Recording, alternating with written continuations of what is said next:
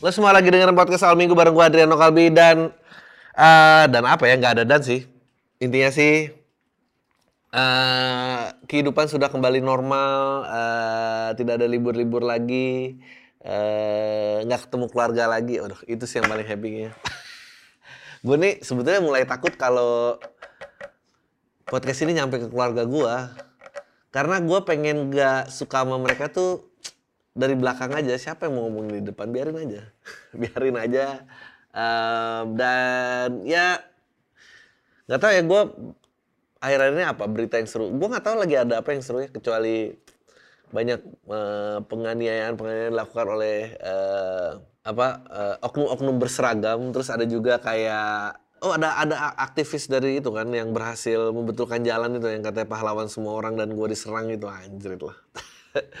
Ya, du, pantau terus aja pahlawannya kayak apa gitu. Gue sih sampai sampai hari ini masih menunggu minta maafnya orang-orang yang bilang gue itu judgmental terhadap orang. Padahal gue nggak nyebut siapa-siapa. Tapi semua orang juga tahu bahwa banyak kebenaran dari apa yang udah gue ucapkan. Oke. Okay. Uh, salah satu korban uh, karena daerahnya Lampung lagi disorotin, salah satu korban yang kena tuh lagi si ini nih, Kadik Kadinkes. Uh, akhirnya diperiksa sama K P K karena laporan hartanya itu terlalu sedikit. Gokil, gokil, gokil, gokil. Gini loh, kalau Anda pakai penutup kepala setinggi itu ya disesuaikanlah dengan ketinggian harta Anda laporannya. Tidak mungkin. Gak mungkin tutup kepala tinggi tapi harta itu gak punya. Pasti mencolok gitu, gak mungkin. Gue tuh juga bingung sih sama orang-orang yang kayak... Gini loh, gue tuh bisa respect sama orang yang nipu atau maling tapi gak ketahuan dengan skill yang sangat tinggi. Tapi kalau lo ke kantor, penahan rambut lo setinggi itu, anjir dari jauh juga orang udah tahu, gak kenal lo juga tahu pasti oh, korupsi nih orang gitu kan. Lo jangan mancing kecurigaan orang-orang gitu. Ada orang-orang, gue gak ngerti kayak, apa dia mau main kayak reverse psychology gitu ya. Kalau gue kelihatan banget korupsi kan, gak mungkin dong gue korupsi gitu. Ya enggak, lo korupsi sih. Gak ada, gak ada stereotype lain gitu. Gak ada uh, penutup kepalanya tinggi, ternyata eh, rumahnya sederhana banget, cuma gedek gitu. Gak ada gitu. Jadi emang, ya mau gimana deh. Kenapa sih gitu kayak, mau diapain gitu. Dari awal tuh nggak nggak nggak ada yang ngingetin apa teman arisannya, nggak ada yang ngingetin anaknya, nggak ada yang ngingetin. Udah dibiarin aja gitu ke kantor kayak gitu ya. Memancing, Anda tuh memancing. Gue yakin kalau nggak ada aktivis satu itu yang memberitakan tentang daerahnya juga, lu orang pertama yang ketahuan sih, yakin gue.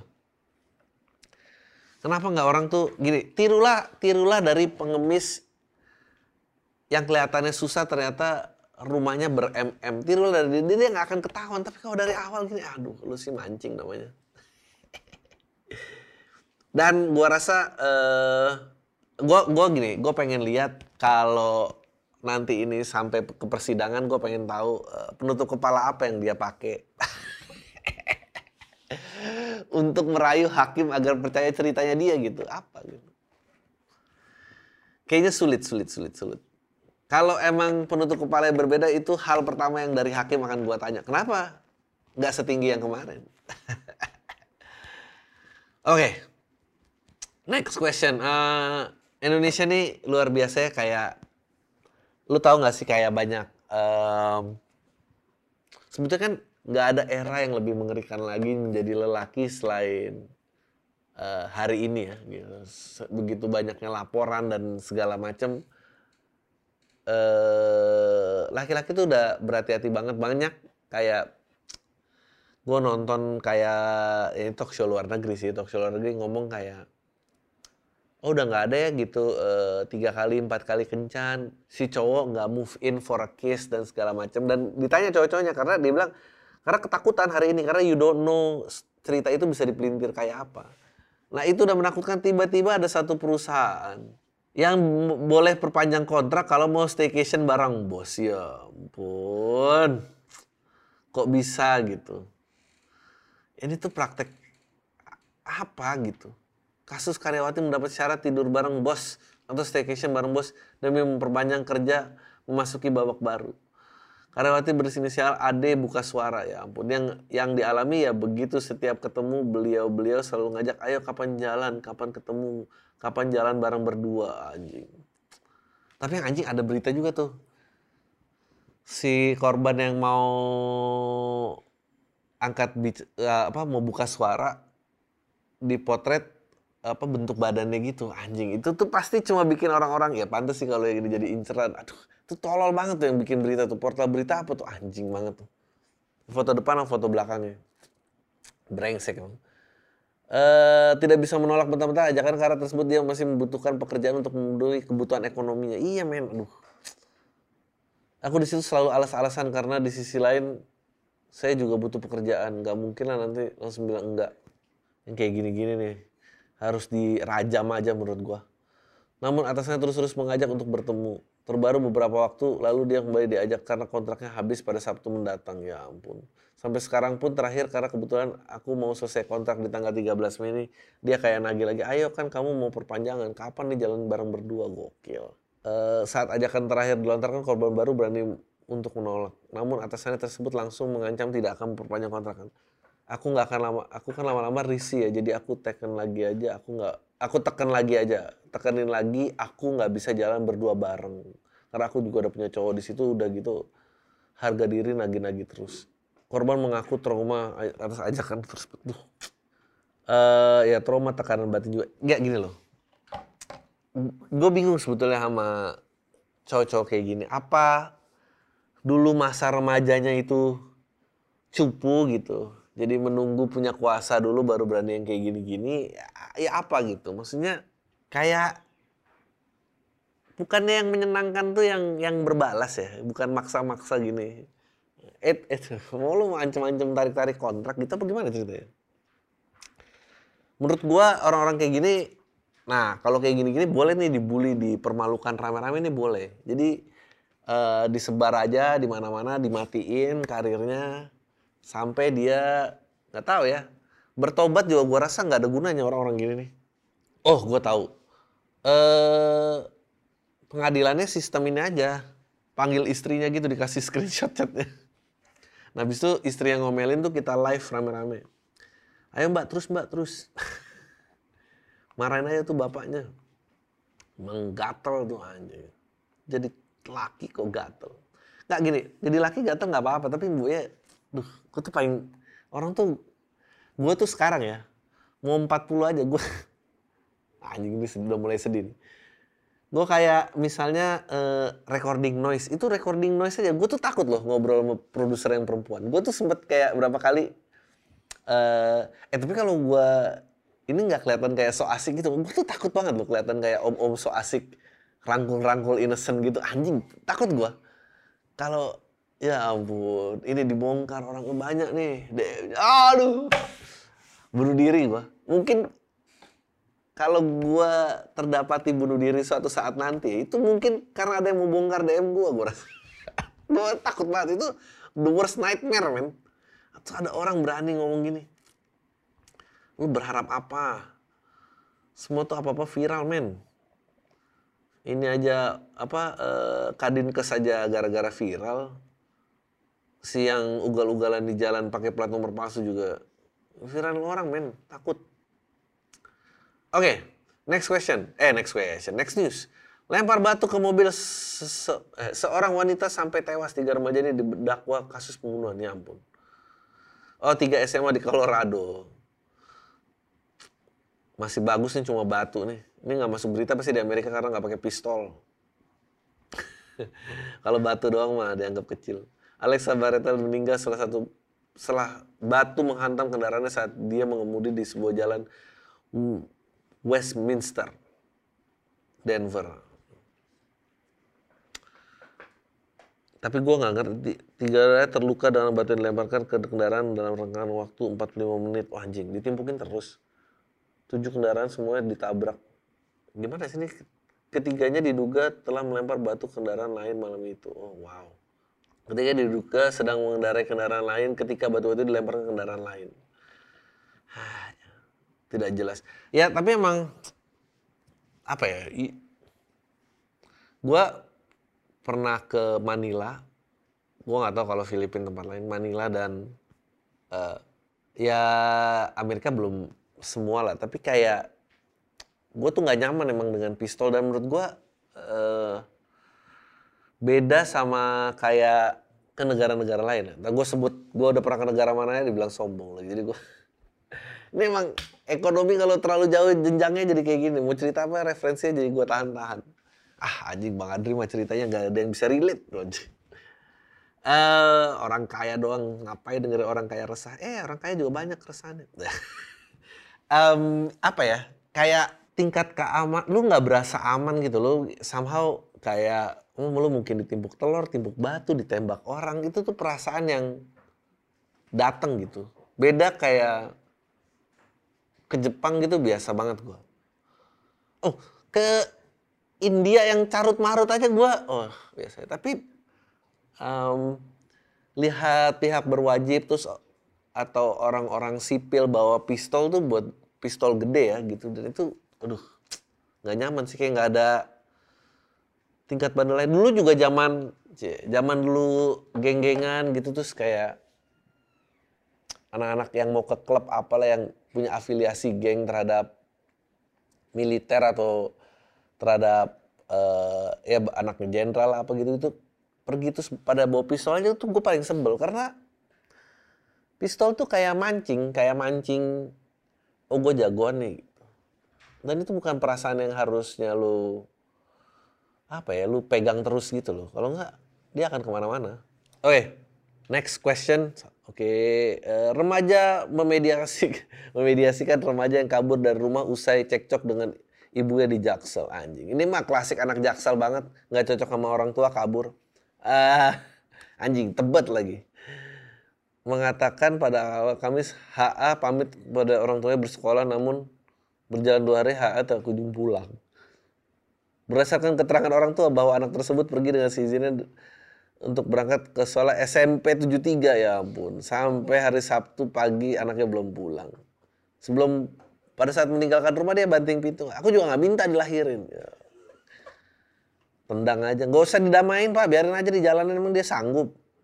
Selanjutnya unit rescue ini melakukan mendatangi dan melakukan pemeriksaan T K P serta berkoordinasi dengan keluarga dan teman. Yang terakhir dihubungi oleh si anak. Ini mengaku kepada penyidik sempat ada selisih paham dengan anaknya. Hal itu diduga menjadi pemicu anaknya untuk nekat untuk melarikan diri. Sudah kembali langsung bertemu dengan ibunya pada saya. Eh, sebetulnya S M P tuh udah cukup dewasa ya buat gue, udah cukup tengil, eh, udah boleh kayak kalau emang itu keputusannya ya biarin aja. Karena gue kan sering bilang kayak lo kalau mau maju itu lo harus jilat lu dan lu sendiri gitu. Um, itu sama benarnya dalam situasi seperti ini karena satu-satunya yang meng nyadarkan anak itu kalau ter, dia sadar bahwa prinsipnya itu salah. Jadi kalau kayak tiga belas tahun gitu ya biar aja dia hidup dengan prinsipnya. Tergantung ya perdebatannya apa. Kalau dia bilang e, ya aku maunya iPhone karena teman-teman lain punya iPhone, nah itu lu biarin aja, lu lepas. Tapi kalau kayak ya bu masa aku nggak bisa ikut karya wisata sekolah, itu ibunya sama orang tuanya yang salah sih. Tapi kalau iPhone lu biarin aja anaknya.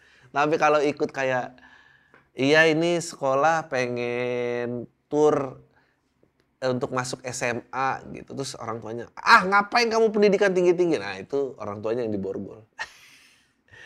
Tapi kalau kayak gini sih gue duga pasti gak dibeliin baju lebaran sesuai apa mereknya sesuai yang dia minta, akhirnya jadi kayak gini. Ya ya, ya udahlah itu dia, udahlah gak usah ditunggu orang-orang kayak gini.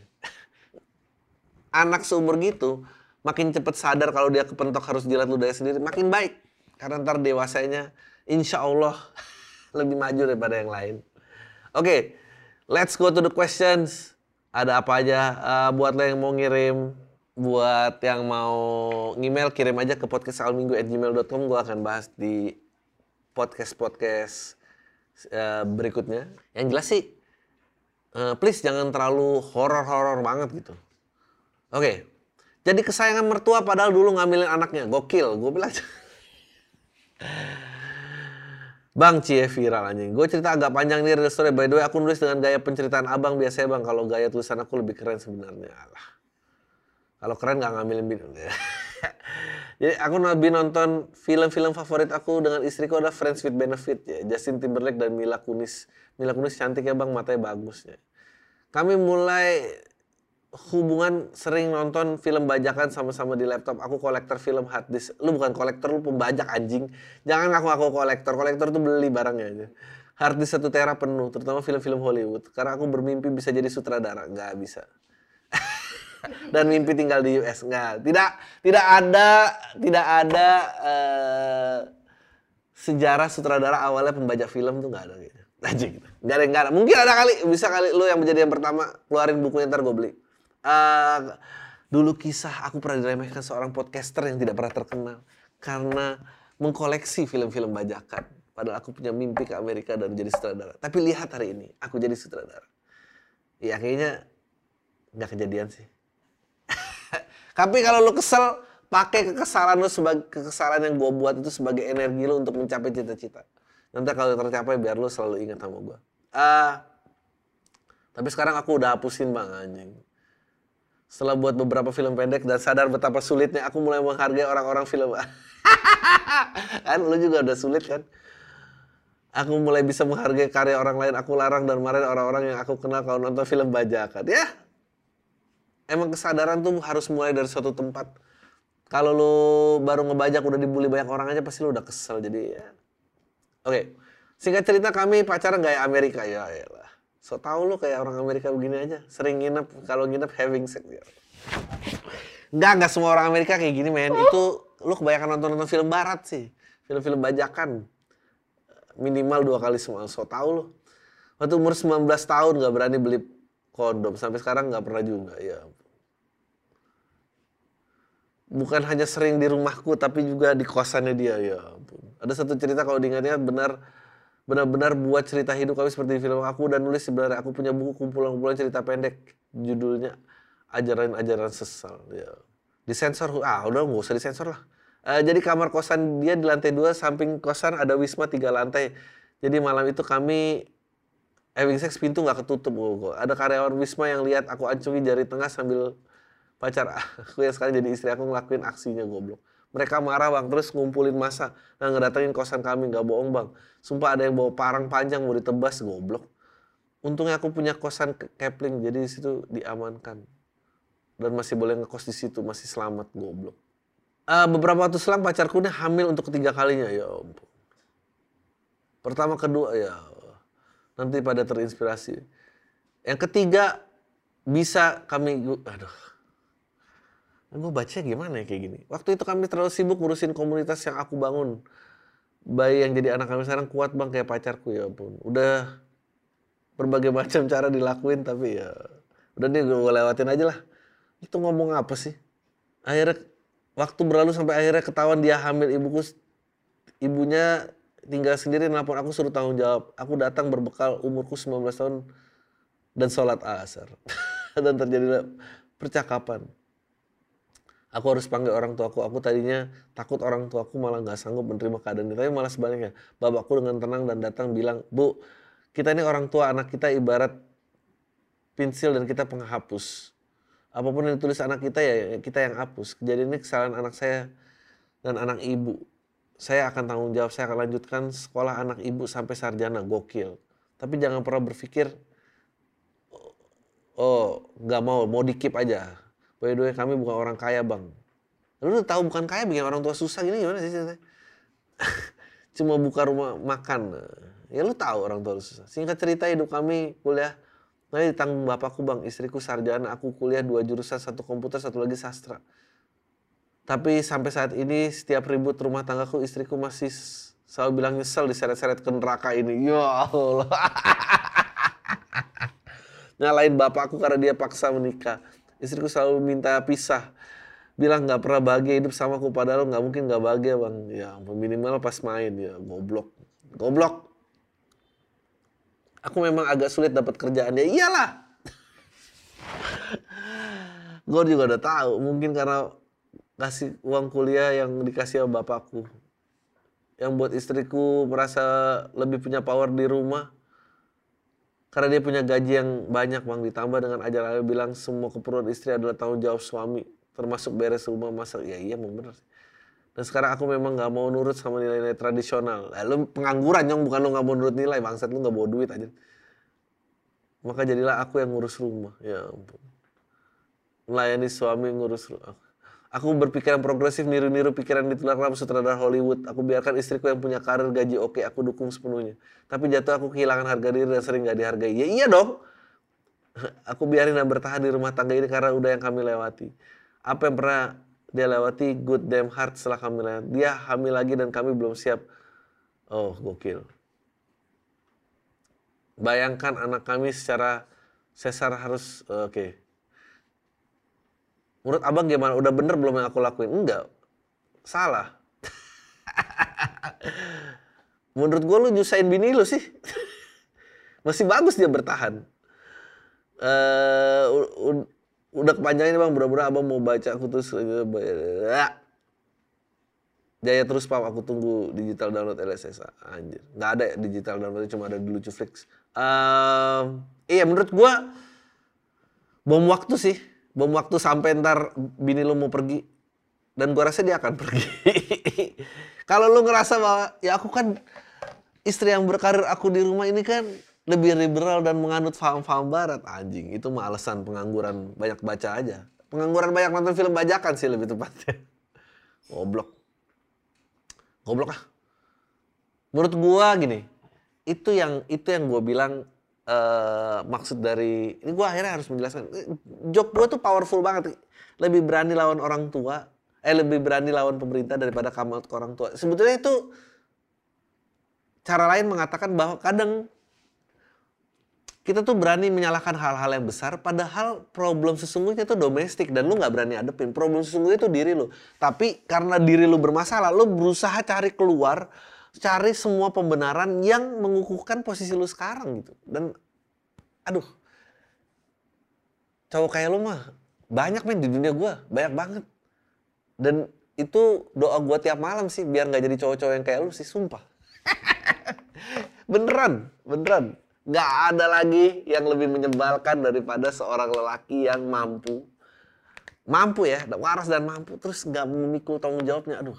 Gue percaya sih sama Chris Rock. Chris Rock tuh bener. Dia bilang kalau anak nggak bisa salah, nggak bisa baca tuh salah ibunya, karena ibu harus mendidik anak gitu. Tapi kalau anak nggak bisa baca karena lampu di rumah mati, bapak yang nggak bayar listrik itu salah bapaknya. Itu bener menurut gue. Bener. Ya hebat sih. Bini lu sih hebat banget. Lu gimana sih? Perasaan tadi emailnya ee, bilang ini apa? Jadi kesayang mertua. Padahal dulu anjing mertua lo kalau tahu juga dihajar kali. Aduh, sedih gua. Apa berhenti aja kali podcast ini ya? Anjing, kok yang email makin kayak gini-gini sih anjing. Nggak ada cerita sukses di mana gitu. Ya. Oke. Okay. To the point aja, gua sebetulnya mau curhat soal pacar baru. Soal pacar baru mantan gua yang kayak oh, ini cerita sekitar tiga tahun yang lalu. Ya anjing. Udah tiga tahun yang lalu aja. Mungkin banyak di antara pendengar lo yang pernah di- diputusin cewek, tapi kayak diputusin cewek gara-gara kurang perkasa itu gua doang. Ya ampun. Apalagi nih. Masih muda aja udah punya masalah dengan perkasaan. Itu tuh masalah-masalah empat puluhan ke atas tuh loh. Uh, sebetulnya definisi kurang perkasa apa coba? Udah bikin gua bingung. Apa coba? Cowok lu sekarang berak kaleng apa gimana bang? Setelah gue selidikin, ternyata cowok baru mantan gue itu seorang uh, orang yang berseragam. Oh gitu. Gak ada masalah kedinasan manapun bang. Oknum yang nggak tahu kenapa bawahannya pengen gue dengkulin dengan rahang, dengkulin rahangnya, oh, anjing.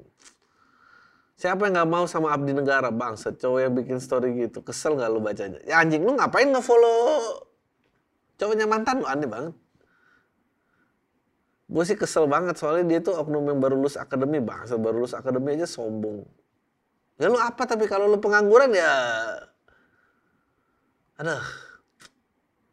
Tahu gak sih posisi-posisi yang bajunya kegedean, mereka sadar gak sih kalau dipakein sarung sama peci lebih mirip sama bonek? Enggak, tapi lu apa, Nyong?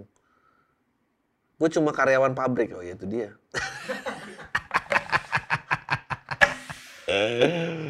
Setidaknya umur gue waktu itu wajib bebas, sedangkan lu bangke lah bayar pajak cuma gara-gara jajan di Indomaret, ya sosok berjasa buat negara, goblok. Ya, tapi emang itu bro, emang itu dunianya bro. Um, apa ya, emang gini, menurut gua laki itu yang yang yang yang bawa penghasilan ke rumah itu itu tuh menurut gua.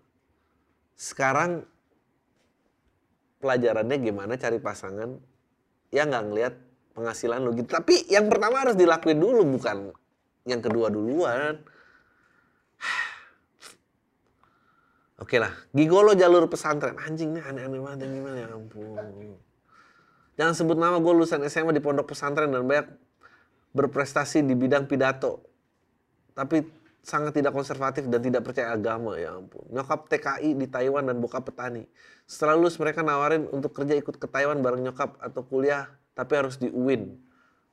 Mungkin karena, mungkin alasannya karena mereka ngira gue punya bakat jadi da'i, ya ampun. Gue juara pidato itu karena suka public speaking, bukan materi. Ah, anjing, suruh jadi da'i, lucu banget.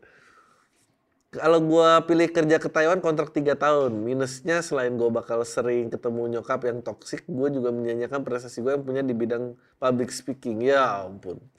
Ikut aja udah ke Taiwan, percuma pasti. Uh, Serta lingkungan di Taiwan di sana dipenuhi dengan mas-mas Jawa, ya bukan lingkungan yang bisa membuat gue maju ke depan. Ah nggak, lu so tau aja.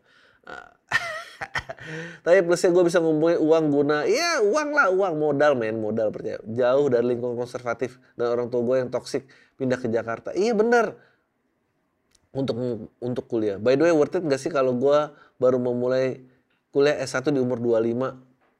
Atau memulai jadi stand up comedian atau mungkin gigolo, goblok. Ya kuliah aja gak apa-apa, umur dua puluh lima kenapa harus merasa hina? Gak semua orang lulus S M A tuh harus kuliah men.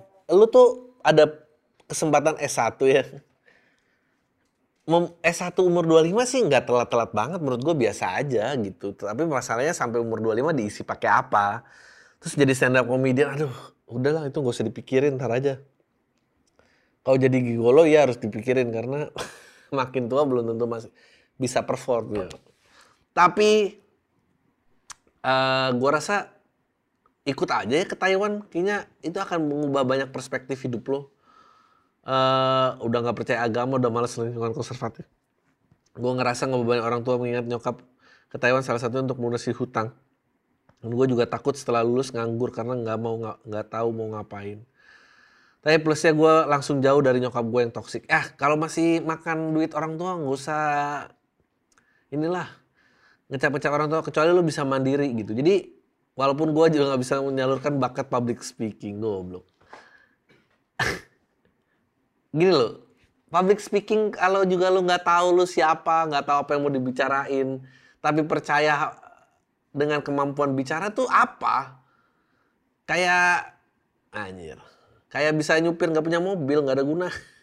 Maksud gua, ya udah gitu. Public speaking tuh bisa di mana aja men. Lu interview kerja juga butuh public speaking gitu. Uh, menurut gua, kalau lu mau kuliah, kalau emang mereka cuma restunya di situ dan lu nggak punya jalan lain, ikut kuliah di situ atau lu ikut nyokap lu ke Taiwan, gak jelek-jelek banget juga gue rasa. Dan kayak apa ya? Lu tinggal dijalanin doang itu, itu cuma aduh pemikiran-pemikiran A B G yang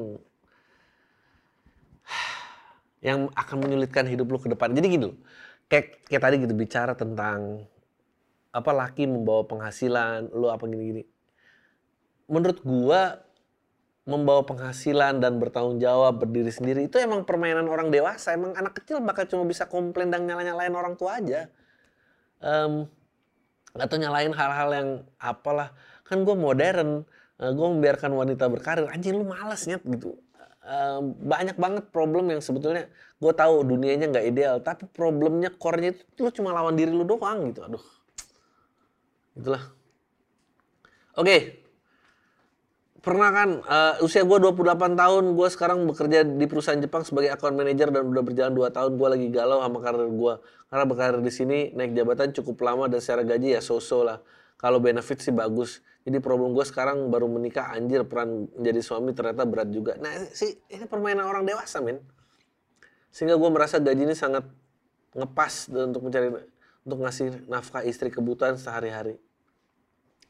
Tapi di satu sisi kalau gue pindah kantor, gue takut kena layoff dengan kondisi ekonomi belum stabil. Ya jangan pindah. Memberanikan diri untuk mencari pekerjaan atau stay di kantor. Nggak, gini loh, kenapa nggak stay di kantor lo sambil nyari pekerjaan baru gitu loh. Sampai itu pasti baru pindah. Kalau nggak pasti, nggak usah men. Yang udah pasti adalah keluarga lo butuh makan. Gimana solusinya? Ya solusinya ya kedewasaan berpikir lah. Uh, gue ambil kursus digital marketing untuk mengantisipasi switch karir. Berkarir sebagai digital marketing menjanjikan nggak? Ya sebetulnya menurut gue karir apapun menjanjikan asal lo beneran. Kalau nggak ya susah lah. Gimana apa juga pasti jelek. Menurut gue digital marketing potensinya gede banget. Tapi ya lo gimana hidupnya gue nggak tahu juga. Oke, okay. Gue anak muda umur dua puluh dua tahun. Anjing gak usah bilang anak muda dong. Gue juga masih muda. Langsung ke inti cerita, gue sebenarnya lima bersaudara, gue anak ketiga. Tiga kakak gue itu waktu kuliah masih di Supertama Ortu bang, full semua. Giliran gue kuliah kena covid sampai akhirnya bokap gue sakit dan meninggal. Nyokap gue udah tua, kerja pun mentok di situ aja penghasilannya. Kakak gue tiga-tiganya udah nikah, semuanya kelimpengan juga ekonomi pas covid. Akhirnya gue kuliah biayain sendiri, kerja sebagai ojol, dari jadi housewife, barista, magang dan sebagainya. Yang gue sedih adalah karena gue fokus cari duit buat kuliah, gue jadi nggak punya temen samsek. Padahal hati mah pengen banget bisa nongkrong lo bergaul selayaknya orang seumuran gue. Enggak men, itu cuma sementara, belum tentu dia tuanya masih bisa nongkrong. Ya nongkrong sih karena pengangguran, tapi gue rasa lo baik-baik aja. Ntar lagi lulus, adik gue satu baru masuk kuliah, tanggungannya dikasih ke gue. Karena gue satu-satu yang bujang. Gue sedih bang karena berarti selama beberapa tahun ke depan gue tetap harus hidup hanya untuk uang hasilnya, tapi gak bisa gue nikmati sendiri. It's okay man, it's okay. Plenty of time untuk menikmati duit lo. Mungkin ini kayak cerita berujung biasa aja, tapi gue yang bikin luar biasa itu perasaan kesepian gue bang, gak punya temen. Pasangan juga gak ada karena gue fokus cari duit lo dan duitnya habis buat kuliah. Eh, nanti lo akan ketemu temen-temen dan pasangan yang appreciate usaha lo, jadi lo gak usah khawatir. Udah kehabisan bensin untuk semangat hidup gue, niatnya mau bunuh diri setelah adik gue lulus kuliah. Jangan norak. Kalau mau bunuh... bunuh diri pakai email gini mah gue yakin gak bunuh diri.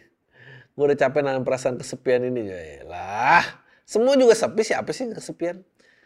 Nyari cewek apalagi waktu itu tanggungnya besar, padahal waktu itu sebelum covid. Bisa dibilang gue ini salah satu top mahasiswa jurusan. Banyak temen sana sini, nilai tinggi, prestasi juga oke. Okay. Saking kesepiannya gue selalu ngeplay video atau podcast orang ngobrol biar gue gak ngerasa punya, biar gue ngerasa punya teman beneran. Norak loh. Anjing lu norak banget sumpah. Hidup lu baik-baik aja men, gua, gua kasih tau ya, lu punya semangat hidup yang jauh lebih besar daripada teman-teman seumuran lo, dan lo akan nyampe pada tempatnya juga. Jadi tenang-tenang aja udah, tenang aja udah, aman bro, umur masih muda, lo kan anak muda, belum empat puluh kan? Oke, okay, gua anak tunggal, hidup berdua dengan nyokap, single parent, cita-cita menikah, lalu keluar negeri kayaknya, terpaksa. Uh, Cita-cita menikah lalu keluar negeri kayaknya terpaksa pupus, nggak tega ninggalin nyokap sendirian. Ya nggak apa-apa. Tapi kalau bawa anak orang buat tinggal serumah sama nyokap gue kayaknya bakal suram. Tiap hari juga pasti ada dramanya. Nggak bakal bisa bebas. Punya saran nggak? Ya lu cari yang lu suka, nyokap lu suka lah. Mau gimana? Bertinggal. Hidup hidup tuh nggak adil. Semakin cepat lu terima ini, semakin cepat hidup lu jalan. Kalau nggak lu cuma kayak berani protes sama pemerintah. Oke, okay. Bang, gue mau tanya cara lu nulis materi dan cara ngelempar jokes. Gue nonton lu stand up dari zaman Metro sampai sekarang. Gue langganan Lucu Flix cuma buat nonton spesial lu doang. Gue nanya gini karena gue mau coba stand up cuma nggak tahu harus mulai dari mana. Barang nggak? Ya lu udah mulai dari dari yang bagus dengan nyontek gue. Mau siapa lagi yang ditiru? Um, barangkali ada saran dari lu dan masukan dari lu buat gue ya, walaupun lu sering bilang podcast lu nggak ada manfaatnya. Kalau lu mau mulai stand up, menurut gue mulailah dari selembar kertas kosong yang lu tulisin materi yang lu anggap itu lucu. Dan lu pegang tas kertas itu dan lu coba open mic. Dan lu koreksi. Dan lu kalau itu gak lucu, terus lu langsung lu buang kertasnya. Berarti keyakinan lu akan materi lu itu lucu gak lucu ya cuma segitu aja. Mestinya kalau lu lempar sepuluh joke, terus tiba-tiba ngebom semua. Dari sepuluh mesti ada tujuh yang masih lu yakin, tiga tuh jelek. Um, Jadi ya itu dicoba lagi, itu ntar adu-aduan tahan mana yang lo yakin lucu, mana yang enggak. Uh, gue percaya, Ade bilang, gue lupa ya siapa quote, kayaknya musisi deh. Seorang bassist dia bilang pokoknya, kita harus buat musik buat pendengar atau buat diri sendiri. Dia bilang buat pendengar dong. Ya terus diri sendirinya gimana? Ya tapi diri sendiri itu pendengar pertama. Jadi gue selalu gunain prinsip itu dulu. Jadi menurut lu lucu gak? Dan seberapa yakin lu ini lucu? Itu dulu. Abis itu kalau lu masih yakin gimana caranya membuat mereka paham. Karena kalau mereka paham mestinya lucu. Um, sisanya teknik dan apa segala macam nanti ntar kan ketemu pada saat lu jalan. Tapi intinya sih yakin dulu aja sih. Yakin dimana bahwa yang lu bikin ini pantas untuk mendapatkan tawa. Itu dulu. Dan tapi kalau lu sendiri udah yakin, gak yakin ya apalagi yakin yakin orang gak mungkin bisa lah. Mau gimana juga. Oke. Terakhir nih. Anjing, Adriano Qalbi beserta kru, kru goblok. Semoga dalam keadaan sehat. Saya sudah bekerja dari tahun dua ribu dua puluh sebagai freelance di beberapa perusahaan. Pada tahun dua ribu dua puluh dua gaji saya sebagai freelance sudah mencapai dua digit. Lalu bulan Juni dua ribu dua puluh dua, direktur salah satu perusahaan tempat saya menjadi freelance menawarkan pekerjaan tetap karena pada saya. Karena beliau mendirikan perusahaan baru lagi dengan beberapa timbangan. Satu, pertimbangan pekerjaannya bersifat tetap. Lalala, yang bersifat dimana hilang ketakutan saya sebagai freelance. Visi beliau bagus. Cara beliau running perusahaan yang yang beliau buat sebelumnya sudah memiliki nama yang cukup besar dan terstruktur. Maka saya mengambil tawaran tersebut, namun resiko yang saya terima adalah gaji saya dimulai dari lima juta, bonus perusahaan belum ada karena income dan profit perusahaan belum ada.